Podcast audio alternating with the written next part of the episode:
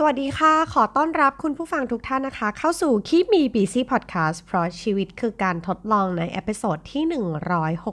164 นะคะ ใน episode นี้จะมาชวนคุยถึงเรื่องของศิลปะแห่งการพักผ่อนกันค่ะ ต้องบอกว่า episode นี้เนี่ย มันเกิดขึ้นสืบเนื่องจากตัวเอมเนี่ย ได้หยุดยาวนะคะ6วัน อย่างที่ไม่เคยหยุดมาก่อนตลอดการทำงานมา 15 ปีเลยนะคะ ซึ่งก็เป็นช่วงเวลาที่เรารู้สึก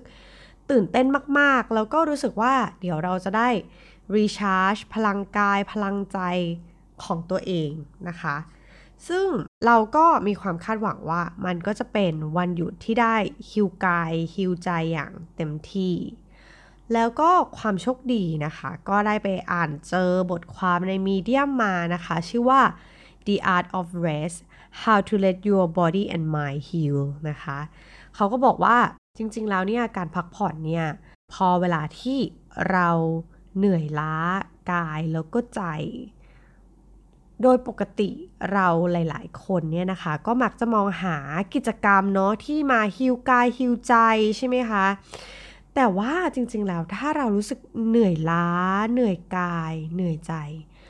บางทีเราอาจจะต้องหยุดแล้วก็พัก เพราะว่าบางทีเนี่ยการที่เราเลือกที่จะเดินทางไปภูเขาน้ำตกท่องเที่ยว มันอาจจะให้ผลในทางตรงกันข้าม มันอาจจะทำให้เรารู้สึกว่าเหนื่อยกว่าเดิมก็เป็นไปได้ เพราะฉะนั้นสิ่งที่เวลาที่เรารู้สึกว่าเฮ้ยเหนื่อยอะรู้สึกเหนื่อยล้า รู้สึกเหนื่อยกายแล้วเหนื่อยใจ มันอาจจะต้องถึงเวลาที่เราอาจจะต้องหยุดแล้วก็พัก ซึ่งการพักเนี่ยนะคะมันก็เป็นศาสตร์ที่ช่วยเติมพลังให้กับเรา หาจุดสมดุลให้กับชีวิตแล้วก็ช่วยลดระดับความเครียดแล้วก็ความเหนื่อยล้าได้รวมถึง ยังจะช่วยเพิ่มโฟกัสให้กับตัวเราด้วยนะคะ เพราะฉะนั้นเราทุกๆคนเนี่ยก็ควรจะให้ความสำคัญกับการพักอย่างจริงๆ พักในที่นี้คือการหยุด การสงบจิตสงบใจ แล้วก็พักผ่อนเพื่อฮิวกายแล้วก็ใจของตัวเองนะคะ ถ้าเราไม่หยุด ไม่พัก ไม่สงบจิตสงบใจของตัวเอง มันก็จะเหมือนเราเนี่ยทำร้ายตัวเองไปเรื่อยๆ ทั้งกายและใจนะคะ มันอาจจะต้องถึงเวลาที่เราจะต้องกลับมาถามตัวเองว่า การที่เราเหนื่อยเราล้า และเราออกไปใช้ชีวิตอย่างเต็มที่ มันช่วยให้เรารู้สึกเบิกบาน มันทำให้เรารู้สึกเออได้ recharge ตัวเองจริง ๆ หรือว่าการทำ activity ต่างๆ มากมาย มันเพิ่มภาระ มันทำให้เรารู้สึกเหนื่อยอ่อน ไหนจะจัดกระเป๋า ไหนจะเดินทางจัดทริป กลับมาต้องทำความสะอาดบ้านอีกหรือเปล่านะคะ อันนั้นก็เป็นสิ่งที่เราอาจจะต้องถามตัวเองแล้วก็อยากจะมาทบทวนคำว่าพักผ่อนกันอีกสักครั้งหนึ่งว่า การพักของเราจริง ๆ มันควรจะทำอย่างไรนะคะ ซึ่งก็โชคดีมากๆ บทความที่ไปอ่านมาเนี่ยเขาก็มีทิปส์นะคะสำหรับการพักอย่างมีคุณภาพนะคะ ประมาณ 5 ข้อด้วยกัน ซึ่งก็เป็น 5 ข้อง่าย ๆ ที่ บางทีเราก็อาจจะหลงลืมไป ก็ถือว่าเรามารีวิวด้วยกันไปพร้อมๆกันนั่นเองนะคะ episode นี้ก็เหมาะมาก ๆสำหรับคุณผู้ฟังที่รู้สึกว่ากำลังเหนื่อยอ่อน เหนื่อยล้า รู้สึกท้อบางทีก็รู้สึกนอย จากการที่เรารู้สึกว่าโอ้ฉันเหนื่อยเกินไปแล้วนะคะ อันนี้ก็อาจจะเหมาะกับคุณผู้ฟังก็เป็นได้นะคะ เรามาเริ่มกันเลยนะคะ ทิปแรกสำหรับการพักอย่างมีคุณภาพ ข้อแรกเลยค่ะ เราคุยกันมาหลายทีนั่นก็คือเรื่องการนอนนั่นเองนะคะ ถ้าเหนื่อยก็ไปนอนสิ เพราะว่าการนอนเนี่ยมันจำเป็นสำหรับการฟื้นฟูร่างกายแล้วก็จิตใจนะคะ เอไม่แน่ใจว่าคุณผู้ฟังเนี้ยเป็นเหมือนกันหรือเปล่าก็คือว่าวันไหนที่รู้สึกนอนไม่หลับกระซับกระซาย หรือว่าแบบเออนอนไม่ครบตามจำนวนที่ จำนวนชั่วโมงที่โดยปกติเนี่ยเรานอนพัก วันรุ่งขึ้นตื่นมาเนี่ยเราจะรู้สึกอื่นๆเนาะเหนื่อยรู้สึกเหนื่อยๆแล้วก็รู้สึกอารมณ์สวิงอันเนี้ยอยากให้ลองสังเกตตัวเองดูนะคะว่าเออถ้าเรานอนไม่พอหรือว่านอนไม่มีคุณภาพเนี่ยเรามีอาการอย่างไรบ้าง ให้ลองจดบันทึกอาการตัวเองดูนะคะว่าเออถ้านอนไม่พอเนี่ยผล หรือว่าวันรุ่งขึ้นเนี่ยมันเป็นยังไง ชีวิตการใช้ชีวิตของเรา มันปกติดีไหม มันโอเคไหม หรือว่ามันแบบมันกลับกลายเป็นว่ามันส่งผลทั้งร่างกายก็เหนื่อย จิตใจก็เหนื่อย แถมยังเซนซิทีฟง่ายกว่าเดิม น้อยง่ายกว่าเดิม หรือว่าใครพูดอะไรมาก็ชวนให้อารมณ์เสียได้ง่ายกว่าเดิมนะคะ เป็นแบบนั้นหรือเปล่าลองจด บันทึกอาการตัวเองดูนะคะ ทีนี้เนี่ยนอนก็ต้องนอนให้พอพอของแต่ละคนไม่เหมือนกันนะคะ หลายคนอาจจะแบบอยู่ที่ 7 ชั่วโมงพอ บางคน 8 ชั่วโมงพอ หรือบางคนก็รู้สึกว่า 6 ชั่วโมงก็เพียงพอแล้วนะคะ เพราะว่าตัวเองคนหลับลึกหลับมีคุณภาพ อันนี้ก็แล้วแต่บุคคลนะคะ เราก็ไม่สามารถบอกได้ว่าจำนวนชั่วโมงที่พอสำหรับแต่ละคนเนี่ย มันอยู่ที่ประมาณเท่าไหร่ แต่ว่าถ้าเราลองจดบันทึกการนอนของตัวเองดูหรือว่าความโชคดีก็คือสมัยนี้เนาะมันก็มีเทคโนโลยีเข้ามาช่วยในการที่มาช่วยวัดว่าการนอนของเราหลับลึกกี่ชั่วโมง ตื่นกี่ชั่วโมงนะคะ หรือว่าหลับแล้วมีการลุกขึ้นมาเข้าห้องน้ำหรือว่ามีการตื่นกี่ครั้งในแต่ละคืนเนี่ยนะคะ มันก็ช่วยให้เราเข้าใจได้ว่าอ๋อ เราหลับลึกเนี่ยบางคนเนี่ยหลับลึกได้อย่างของเอมนะคะ ช่วงแรกๆหลับลึกได้แค่ 30 นาทีเท่านั้นเอง โอ้ก็ไม่น่าแปลกใจที่แบบ ที่เราจะรู้สึกเหนื่อยอ่อนเหนื่อยล้าในวันรุ่งขึ้นนั่นเองนะคะ อันนี้ก็มันทำให้การนำข้อมูลที่มีอยู่แล้วเนี่ยมาช่วยให้ปรับปรุงการใช้ชีวิตของเราให้ดีขึ้นนั่นเองนะคะ ทีนี้พอนอนให้พอแล้วเนี่ย อีกอย่างหนึ่งที่เราคุยกันเสมอๆเลย นั่นก็คือการสร้างบรรยากาศการนอนค่ะ ก็คือเงียบมืดแล้วก็เย็นนะคะ ห้องนอนควรจะเป็นห้องนอนที่เงียบๆเนาะแล้วก็เหมือนแบบให้เราได้พักผ่อนแล้วก็ผ่อนคลายจริง ๆ มืดนะคะก็คือการแบบปิดไฟให้แบบสนิททั้งหมดเลย มันก็จะช่วยให้ร่างกายของเราได้บอกตัวเองบอกสมองว่า อาถึงเวลาที่เราจะต้องพักผ่อนแล้วมันถึงเวลาแล้วแหละที่เธอจะต้องพักในช่วงเวลานี้นะคะ แล้วก็เย็น อุณหภูมิที่เหมาะสมที่เย็นเพียงพอก็จะช่วยให้การหลับของเราเนี่ยมันมีคุณภาพมากขึ้นนั่นเองนะคะสำหรับใครนะคะที่มีปัญหาเรื่องการนอนนอนไม่หลับหรือว่านอนหลับยากในช่วงแรก ๆนะคะคิมีบีซีเราก็มี Special Edition ไปแล้วนะคะ ในเรื่องของการ นอนสมาธินั่นเองนะคะ ก็สามารถไปฝึกตามกันได้นะคะ หลังจากที่เอมแล้วก็คนใกล้ๆตัวลองไปฟังแล้วก็ช่วยให้คนที่หลับยากในช่วงแรกเนี่ยหลับได้อย่างสบายๆนะคะ อันนี้ก็ใครที่มีปัญหาเรื่องการนอนก็ลองไปทดลองดูนะคะ แล้วก็สามารถมา feedback กันได้ว่า ฟังแล้วแล้วเป็นยังไงช่วยหลับไหมหรือไม่ช่วยเลยหรือยังไงนะคะ หรือว่าอยากจะให้เราทำ episode เกี่ยวกับการนอนเพิ่มเติมอย่างไรก็มาแนะนำกันได้นะคะ ข้อที่ 2 นะคะ ข้อที่ 2 เขาบอกว่ามันคือการ set boundaries นะคะ เราควรจะตั้งเวลาว่าเวลาไหนเราจะหยุดทำงานแล้ว เวลาไหนที่เราจะไม่นึกถึงภาระความรับผิดชอบต่างๆแล้ว หรือว่าช่วงเวลาไหนเราจะให้เวลากับตัวเองหรือว่ามีไทม์ของตัวเองเนี่ย กี่นาทีนะคะ เช่น เราอาจจะเซตว่า เอาละหลังจากเลิกงานแล้วเนี่ย เราจะอยู่ห่างจากโทรศัพท์ อยู่ห่างจากโน้ตบุ๊กหรือแท็บเล็ตอะไรต่างๆ ของเรา เป็นเวลา 30 นาที เพื่อที่เราจะได้พักจริง ๆ ซึ่ง 30 นาทีนั้นมันก็อาจจะเป็นช่วงเวลาที่เรามาทำนุบำรุงและถนอมร่างกายและจิตใจของเรานะคะ อันนี้ก็เอ็มก็คิดว่ามันก็แล้วแต่เนาะ กิจกรรมอะไรก็ได้ที่ ทำให้เราอยู่ห่างจากสิ่งที่ทำให้เราเกิดความวิตกกังวลอะไรต่างๆ ขึ้นมา เช่น ถ้าเราอยู่ใกล้โทรศัพท์แล้วมันก็อดไม่ได้ที่จะเช็คไลน์เช็คอีเมล แล้วก็ โอ้ ตายแล้วมีลูกค้าอีเมลมาเราทำยังไงดี หรือว่ามีคนไลน์มาเพื่อมาบอกอะไรสักอย่างกับเรานะคะ ถ้ามันทำให้คุณรู้สึกเหนื่อยแบบโอ้ฉันเหนื่อยอยู่แล้ว ฉันยังต้องมาเจออะไรอย่างนี้ในโทรศัพท์อีก เราก็อาจจะอยู่ห่างจากโทรศัพท์สัก 30 ถึง 1 ชั่วโมงนะคะ 30 นาทีถึง 1 ชั่วโมงเนี่ยอาจจะเป็นช่วงเวลาที่ปลอดการใช้โทรศัพท์ อาจจะเป็นหนึ่งชั่วโมงก่อนที่เราจะเข้านอนก็เป็นไปได้นะคะ แล้วช่วงเวลานั้นเราอาจจะอาบน้ำอุ่นๆ สบายๆ ฟังเพลงสบายๆ เพื่อให้มันพร้อมแก่การนอนก็ได้นะคะ หรือว่าฟังเพลงที่ผ่อนคลาย หรือว่าใช้เวลากับครอบครัวอย่างเต็มที่ เช่น เล่านิทานให้ลูกๆฟังนะคะ หรือว่าพูดคุยกับคนในครอบครัว ว่าเออเรื่องราวเป็นยังไง แต่ละคนในวันนี้เจออะไรกันมาบ้างนะคะ มันก็เป็นการสร้างสารสัมพันธ์ โดยที่เราก็วางสิ่งที่ทำให้ เรา distract นะคะ หรือว่าเป็นสิ่งที่ทำให้เราเครียดเนี่ย ก็จำกัดเวลา แล้วก็ให้เวลากับตัวเอง ซึ่งเอ็มว่าอันนี้ดีนะคะ หลายคนก็อาจจะหลงลืมไปว่า เฮ้ย พอมันแบบไลน์มันต้องอ่านตลอดเวลาไม่ได้มันเป็นหน้าที่บางทีเนี่ย เราสามารถกำหนดมันได้แล้วก็ควบคุมมันได้นะคะ 30 นาทีถึง 1 ชั่วโมง อาจจะเป็นช่วงเวลาที่ไม่สั้นไม่ยาวจนเกินไป เราก็เหมือนตอบแทนแล้วก็ขอบคุณ ร่างกายแล้วก็จิตใจของเราหลังจากที่เราทำงานหนักมาทั้งวันแล้วนะคะ มันก็ถึงเวลาที่เราอาจจะต้องพัก ทีนี้เนี่ยพอ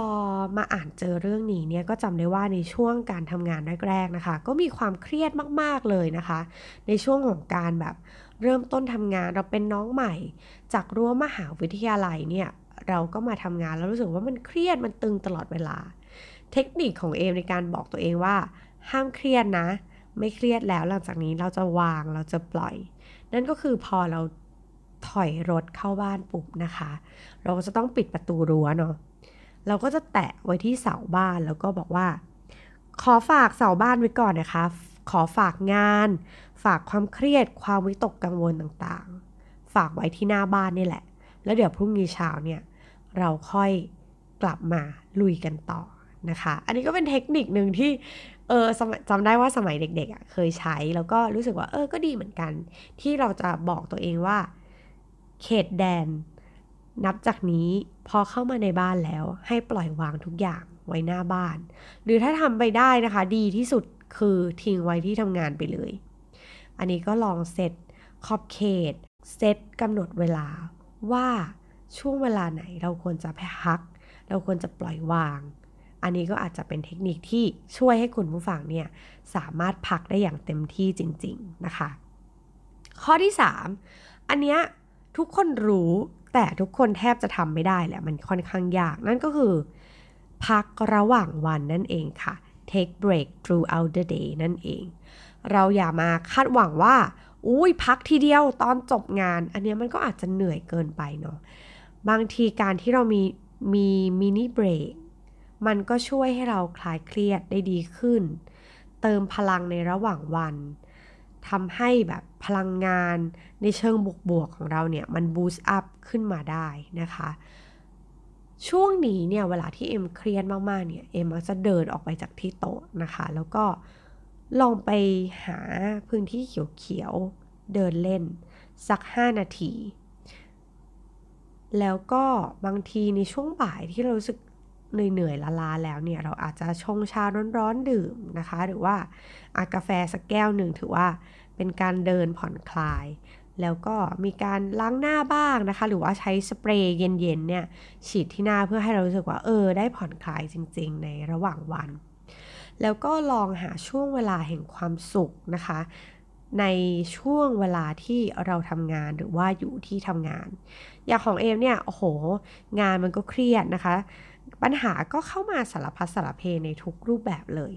แต่ช่วงเวลาที่เราขอเซตว่ามันเป็นแฮปปี้เอาของเรานั้นแล้วก็เป็น happy meal ด้วยนะคะ นั่นก็คือช่วงพักกลางวันนั่นเอง เราจะไม่ยอมให้ใครมาเบียดเบียนช่วงเวลาพักกลางวันของเรา เวลาที่เรากินเราก็จะอยากจะกินอย่างมีความสุข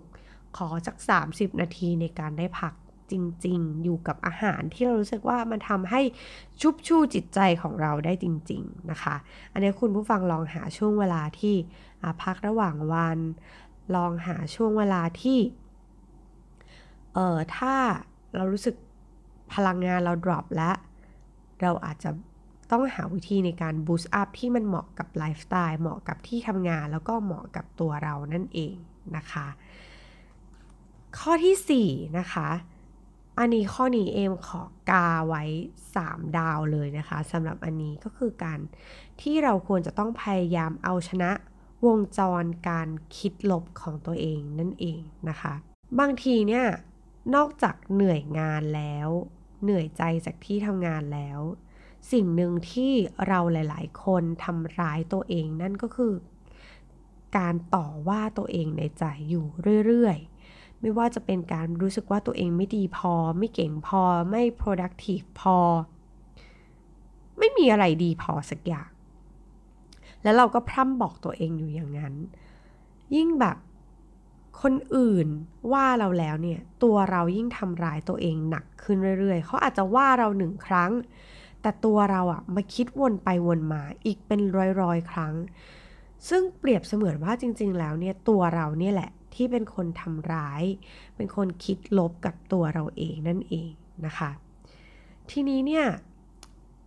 จุดเนี้ยเอมก็ตกผลึกได้ในช่วงเวลาที่ได้พักยาวนะคะ 6 วันที่ผ่านมา ว่าจริงๆ แล้วก่อนหน้าที่จะหยุดยาวเนี่ย เอ็มก็มีปัญหาเรื่องงานที่ทำให้เรารู้สึกไม่สบายใจมากๆเลยนะคะ แล้วมันก็แวบเข้ามาในหัวของเราตลอดเวลาไม่ว่าเราจะไปเดินห้าง เราพาคุณแม่ไปช้อปปิ้งใช้เวลาอยู่กับที่บ้าน เดินป่าเดินชายหาดหรืออะไรก็ตาม ความคิดเหล่านี้มันแวบเข้ามาตลอดเวลา ในช่วงเวลาที่เป็นวันหยุดของเรา ทั้งที่จริงๆ เราควรจะวางมันไว้ตั้งแต่ day one ก่อนที่จะเข้าสู่วันหยุดด้วยซ้ำนะคะ ทีนี้เนี่ยเราก็เริ่มพยายามดูตัวเองว่าเฮ้ยทำไมทำไมเราถึง คอยคิดแวบถึงเรื่องนี้อยู่ตลอดเวลาเลยนะคะ แล้วก็กลับมาถามตัวเองว่า ตอนนี้เราอยู่ที่ไหนหรอ เรากำลังทำอะไรอยู่ พอคิดได้แบบนั้นก็เหมือนการดึงตัวเองกลับมาให้อยู่กับปัจจุบันณนะตอนนี้ว่าโอ้ตอนนี้เราอยู่บ้าน ตอนนี้เราอยู่บนเตียง ตอนนี้เรากำลัง เดินชายหาดอยู่ ซึ่งมันเป็นช่วงเวลาที่เราควรจะได้จดจ่อกับคลื่นที่อยู่ข้างหน้าเรา วิวสวยๆ แล้วก็แถมเราได้อยู่กับคนที่เรารักด้วยนะคะ พอทำไปเรื่อยๆทำไปสักพักก็เออ เราควรจะต้องห่วงแหนวันหยุดของเราสิ เราอย่ามาปล่อยให้เรื่องงานมาขโมยเวลาของเราไป แล้วก็หยุดทำร้ายตัวเองได้แล้ว หยุดคิด ซ้ำไปซ้ำมาได้แล้วละ่ะ ประมาณนี้นะคะ มันก็เหมือนทำให้เราเนี่ยเริ่มตัดวงจรการคิดลบของตัวเอง แล้วพอเราได้หยุดจริง ๆ เรามีช่วงเวลาที่เราได้อยู่กับตัวเองในช่วงวันหยุดจริง ๆ เนี่ยนะคะ เราก็ได้ตกผลึกกับตัวเองเหมือนกันว่า จริง ๆ แล้วปัญหาต่างๆ หรือว่าความเหนื่อยอ่อนเหนื่อยล้าที่เกิดขึ้นในการทำงานเนี่ย ถ้าเราเปลี่ยนงานแล้ว เราก็ต้องรู้สึกดีขึ้นรู้สึกเบาขึ้นสิ แต่ทำไมเรายังรู้สึกเหมือนเดิมเลยนะคะ มันก็เลยทำให้เราได้ตั้งคำถามกับตัวเองเหมือนกันว่า จริงๆแล้วงานอะมันอาจจะไม่ได้เป็นเป็นปัญหากับเราเลยก็ได้นะ งานต่างๆมันก็แต่ละงานมันก็มีปัญหามีความยากมีความท้าทายที่มันแตกต่างกันแหละ แต่ว่ามันอาจจะเกิดขึ้นจากตัวเราหรือเปล่าที่เรามีลักษณะ การทำงานมีไลฟ์สไตล์การใช้ชีวิตแบบนี้คือ เราให้งานเกินพันเปอร์เซ็นต์เราให้เต็มที่โดยที่อะไรที่เราทำได้เราจะทำหรือว่าดีที่สุดคือเราจะทำเองด้วยซ้ำนะคะ เราเริ่มเห็นปัญหาอะไรบางอย่าง แล้วเราคิดว่าอ๋อไม่ว่างานไหนก็มีปัญหาแหละ แต่ปัญหาที่ใหญ่กว่าอาจจะเป็นตัวเราก็ได้ ถ้าเราเริ่มที่จะแก้ไขที่ตัวเรา มันอาจจะทำให้ความเหนื่อยล้า ความเหนื่อยกายเหนื่อยใจ แล้วก็วงจรการคิดลบของเราเนี่ย มันบรรเทาเบาบางลงก็ได้นะคะ อันนี้ก็เลยเป็นโจทย์ที่เราอยากจะมาทำต่อหลังจากนี้นั่นเองนะคะ ทีนี้ข้อที่ 5 นะคะ ก็เป็นสิ่งที่แบบเราคุยกันหลายครั้งมาก ๆ นั่นก็คือการขยับร่างกายบ้างนั่นเองนะคะ หลายคนอาจจะรู้สึกว่า โอ๊ยออกกำลังกายอะมันยังไม่ได้ มันยังไม่ได้เริ่มเลย เอาล่ะ ไม่เป็นไร ถ้าคุณยังไม่พร้อมที่จะออกกำลังกายขอแค่ขยับร่างกายบ้างก็ดีนะคะ อย่างถ้าสมมติคุณผู้ฟังจัดทริปเนาะในช่วงวันหยุดหรือว่าวันหยุดเสาร์อาทิตย์ อย่างน้อยก็ลองอนุญาตให้ตัวเองได้ลองขยับร่างกาย ให้ได้มากขึ้นในแต่ละวันดูสิคะ เช่น แผนเที่ยวโดยปกติก็จะเป็นกินกินนอนนอนเข้าคาเฟ่เข้าร้านอาหารอย่างเดียวเลย เราอาจจะเสริมกิจกรรมบางอย่างที่ทำให้เราได้ขยับร่างกายบ้างนะคะ เช่นอย่างล่าสุดนะคะทริปจันทบุรีของเองเนี่ยเราก็มีวันหรือ 2 วันนะคะ ในการที่ให้เราตื่นเช้า แล้วก็แทนที่เราจะไปอุ้ยจ็อกกิ้งอย่างจริงจัง เราก็เลือกที่จะไปมอร์นิ่งวอล์กนะคะ ที่ป่าชายเลน ซึ่งด้วยพลังแห่งความเขียวของต้นไม้ แล้วก็อยู่ใกล้ๆน้ำใกล้ๆทะเล มันเหมือนพลังของต้นไม้พลังของธรรมชาติเนี่ย มันก็ช่วยฮิลเรานะคะ ไหนจะได้ออกกำลังกายได้ขยับร่างกายแล้วก็ยังได้เหมือนแบบได้พักผ่อนจิตใจด้วย เพราะว่ามันเงียบมากนะคะ ด้วยความที่เราแบบตื่นแต่เช้าทานข้าวเช้าปุ๊บ แล้วเราก็ พุ่งตัวไปเดินที่ป่าชายเลนเลย มันก็เลยแบบ เป็นกลุ่มแรกที่ไปถึงแล้วก็ได้มีเวลาชื่นชม ได้ศึกษาธรรมชาติ แล้วก็ได้เห็น ได้ฟัง ได้ยินสิ่งที่แปลกไปจากเดิม ได้ได้ยินเสียงป่า ได้ยินเสียงเดินของปู ได้ยินเสียงคลื่นกระทบฝั่งต่างๆ หรือแม้กระทั่ง หลังจากที่เราไปเดินป่าชายเลนแล้วเนี่ย มันยังไม่พอใจเรารู้สึกว่ายังขยับร่างกายไม่พอ เราก็ไปเดินชายหาดค่ะ ไปรับลมทะเลแล้วก็ไปฟังการให้กำลังใจของทะเล ที่เขาบอกว่าให้สู้สู้สู้สู้อย่างเงี้ยนะคะ ก็ถือว่า เออ ใครไม่ให้กำลังใจตัวเองเราก็ไปฟังทะเลให้กำลังใจเราก็ได้นะคะ หรือว่าดีกว่านั้น จริงๆแล้ว ในช่วงของการไปทริปนะคะ เราก็กินเยอะจริง ๆ นะ ตั้งใจกินมาก เพราะเรารู้สึกว่าของกินที่จันทบุรีมันแบบอลังการอะมันอร่อยมาก แต่ว่าพอกินแล้วหรือก่อนที่เราจะไปกิน เราก็จะมีการ morning exercise ก่อน ซึ่งมันง่ายมาก ๆ เลยนะคะ เดี๋ยวนี้ความสะดวกสบายก็คือ เราก็ดาวน์โหลดคลิปออกกำลังกายเอาไว้นะคะ ในโทรศัพท์ใน iPad แล้วก็เตรียมชุดออกกำลังกายไป เตรียมรองเท้าออกกำลังกายไป มันก็ง่าย ๆ แค่นี้เลยนะคะ คือถ้ามันสบโอกาสที่แบบโอ้สามารถไปวิ่งได้มีพื้นที่ให้ไปวิ่ง เราก็จะได้พร้อมไปวิ่ง หรือว่าถ้าที่พักของเราเขามียิม หรือว่าเขามีพื้นที่ค่อนข้างกว้างขวางให้เราสามารถไปวิ่งได้ ไปเดินเร็วได้ ก็จะได้ออกกำลังกายเลย แต่ว่าถ้าสถานที่มันไม่อำนวย มันไม่มีฟัซิลิตี้ที่มันเหมาะสมกับการออกกำลังกายของเรา การที่เราดาวน์โหลดคลิปเอาไว้แล้วนะคะ แล้วก็มีชุดออกกำลังกายพร้อม ก็แค่เปิดคลิปค่ะ แล้วก็ออกกำลังกายสัก 30-40ถึงนาที หลังจากที่ตื่นเช้ามา หรือว่าก่อนจะนอน หรือว่าจะเป็นช่วงหัวค่ำก่อนที่จะไปทานข้าวตอนเย็น ก็ได้นะคะ พยายามแทรกเข้าไปแล้วก็มันจะทำให้เราไม่รู้สึกผิดมากแล้วก็กินอย่างสบายใจว่าโอ้อย่างน้อยเราก็ได้ออกกำลังกายแล้ว เพราะฉะนั้นก็สามารถไปกินได้นะคะ แต่ก็นะกินอย่างมีสติด้วยนั่นเองนะคะ หรือว่าใครที่แบบโอ้ยมันไม่พร้อมจริง ๆ ออกกำลังกายนะคะ ก็มีเทคนิคที่เจ้านายของเอมอะเคยทำนั่นก็คือการเดินขึ้นบันไดแทนการใช้ลิฟต์นะคะ เพราะว่าออฟฟิศเดิมเนี่ย เราอยู่ชั้น7นะคะ เราก็เดินขึ้นก็เหนื่อยหอบเหมือนกันไม่ว่าจะเป็นการเดินขึ้นหรือเดินลง อันนั้นก็เป็นเทคนิคนะคะในการได้ออกกำลังกาย หรือว่าเราอาจจะจอดรถไกลหน่อย เพื่อที่ว่าเราจะได้เดินได้มากขึ้น ความโชคดีก็คือเดี๋ยวนี้เราหลายๆ คนก็อาจจะมีเทคโนโลยี คือมีสมาร์ทวอชให้จับก้าวการเดินในแต่ละวันของเราได้ ถ้าวันนี้เดินน้อยหน่อย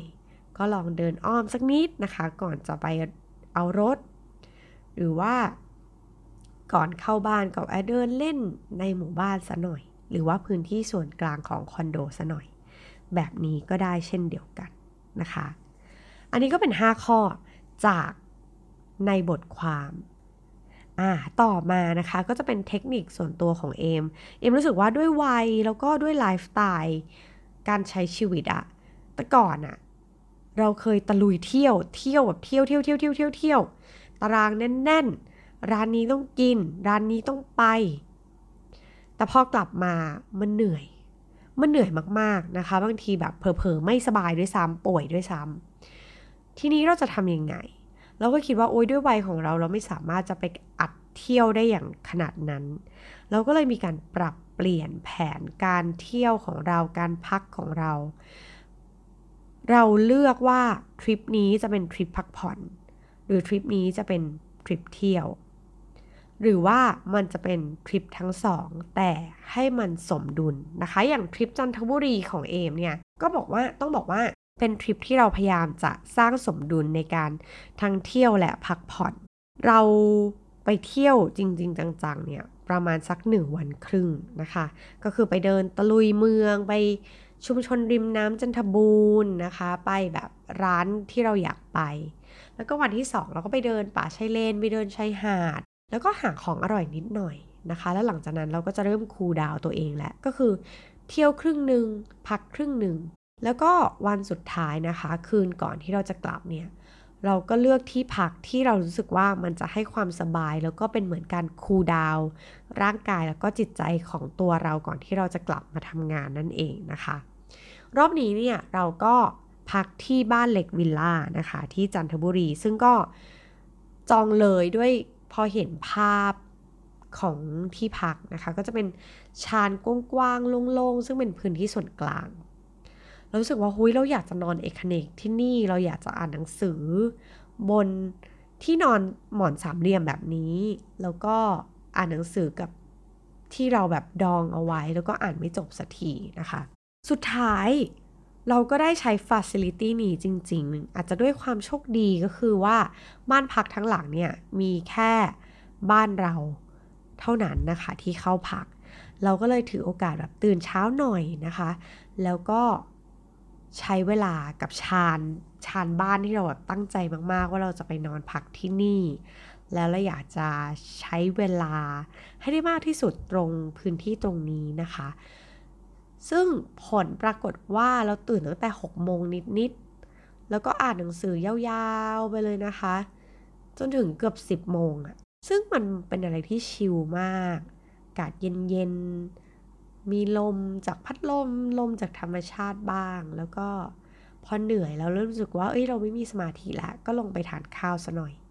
ซึ่งกับข้าวก็เป็นอะไรที่ง่ายมาก ๆเลยนะคะ ก็เป็นไอเดียที่ดีสำหรับที่ผักขนาดไม่ใหญ่มาก ก็คือว่าให้ลูกค้าเลือกเลยว่าวันนี้คุณอยากจะกินอะไรเขาก็ไปเลือกซื้อของอร่อยจากในตลาดใกล้ๆนั่นแหละมาให้นะคะ ของกินจะมีไข่กระทะข้าวต้มทรงเครื่อง ข้าวเหนียวหมูปิ้งนะคะแล้วก็เสริมสลัดนิดหน่อยกับกาแฟอะไรอย่างเงี้ยเนาะอีว่ามันดีมาก ๆ เลยอะมันเหมือนให้ฟีลลิ่งว่าเราได้ไปพักที่นี่แล้วก็ได้รู้จักวิถีชีวิต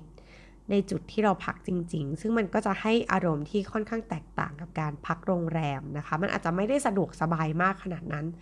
แต่มันได้สัมผัสชีวิตของคนท้องถิ่นตรงนั้นจริง ๆ มันมีโอกาสที่จะได้มีปฏิสัมพันธ์กับพี่ที่เขาดูแลบ้าน เขาก็เล่าว่าโอ้อาหารนี้มาจากที่ไหนเขาไปซื้อกี่โมง แล้วก็ตั้งโต๊ะให้แล้วเรียบร้อย แล้วก็เล่าความเป็นมา เราก็รู้สึกว่าเหมือนเราได้รู้จักคนใหม่ๆ เพิ่มขึ้นในชีวิตนะคะแล้วก็รู้สึกเป็นอะไรที่ประทับใจมาก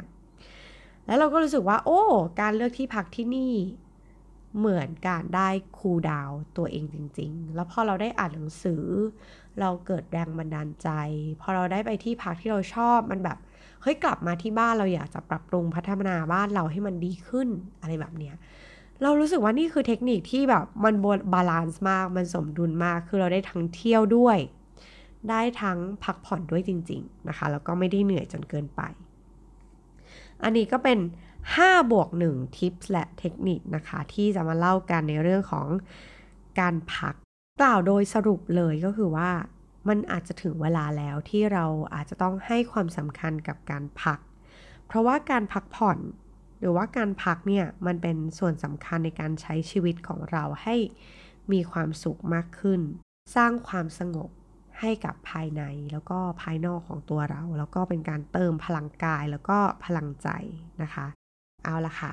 ก็หวังว่า episode นี้นะคะ จะเป็นประโยชน์กับคุณผู้ฟัง ถ้าจำอะไรไม่ได้ ก็ขอให้จำไว้ว่า ถ้าเราจิตตก เราเหนื่อยนอย ก็ให้อาบน้ำให้สบาย แล้วก็รีบเข้านอนกันนะคะสำหรับ episode นี้ลาไปแล้วนะคะ ถ้าคุณผู้ฟังท่านไหนนะคะที่มีเทคนิค เกี่ยวกับศิลปะการพักผ่อนของแต่ละคนนะคะ อยากจะมาแบ่งปันให้เอมฟังก็สามารถติดต่อมาได้ในทุกช่องทางของ The Infinity นะคะ หรือว่าจะมาติดตามกันในแฟนเพจนะคะใน Facebook ของ Keep Me Busy Podcast หรือว่าจะไปติดตามเอมนะคะใน Instagram a m k i m i b c ก็ได้เช่นเดียวกันนะคะ แล้วก็หวังว่าเราจะได้พูดคุยกันเพิ่มเติมนะคะสำหรับ episode นี้ลาไปแล้วสวัสดีค่ะ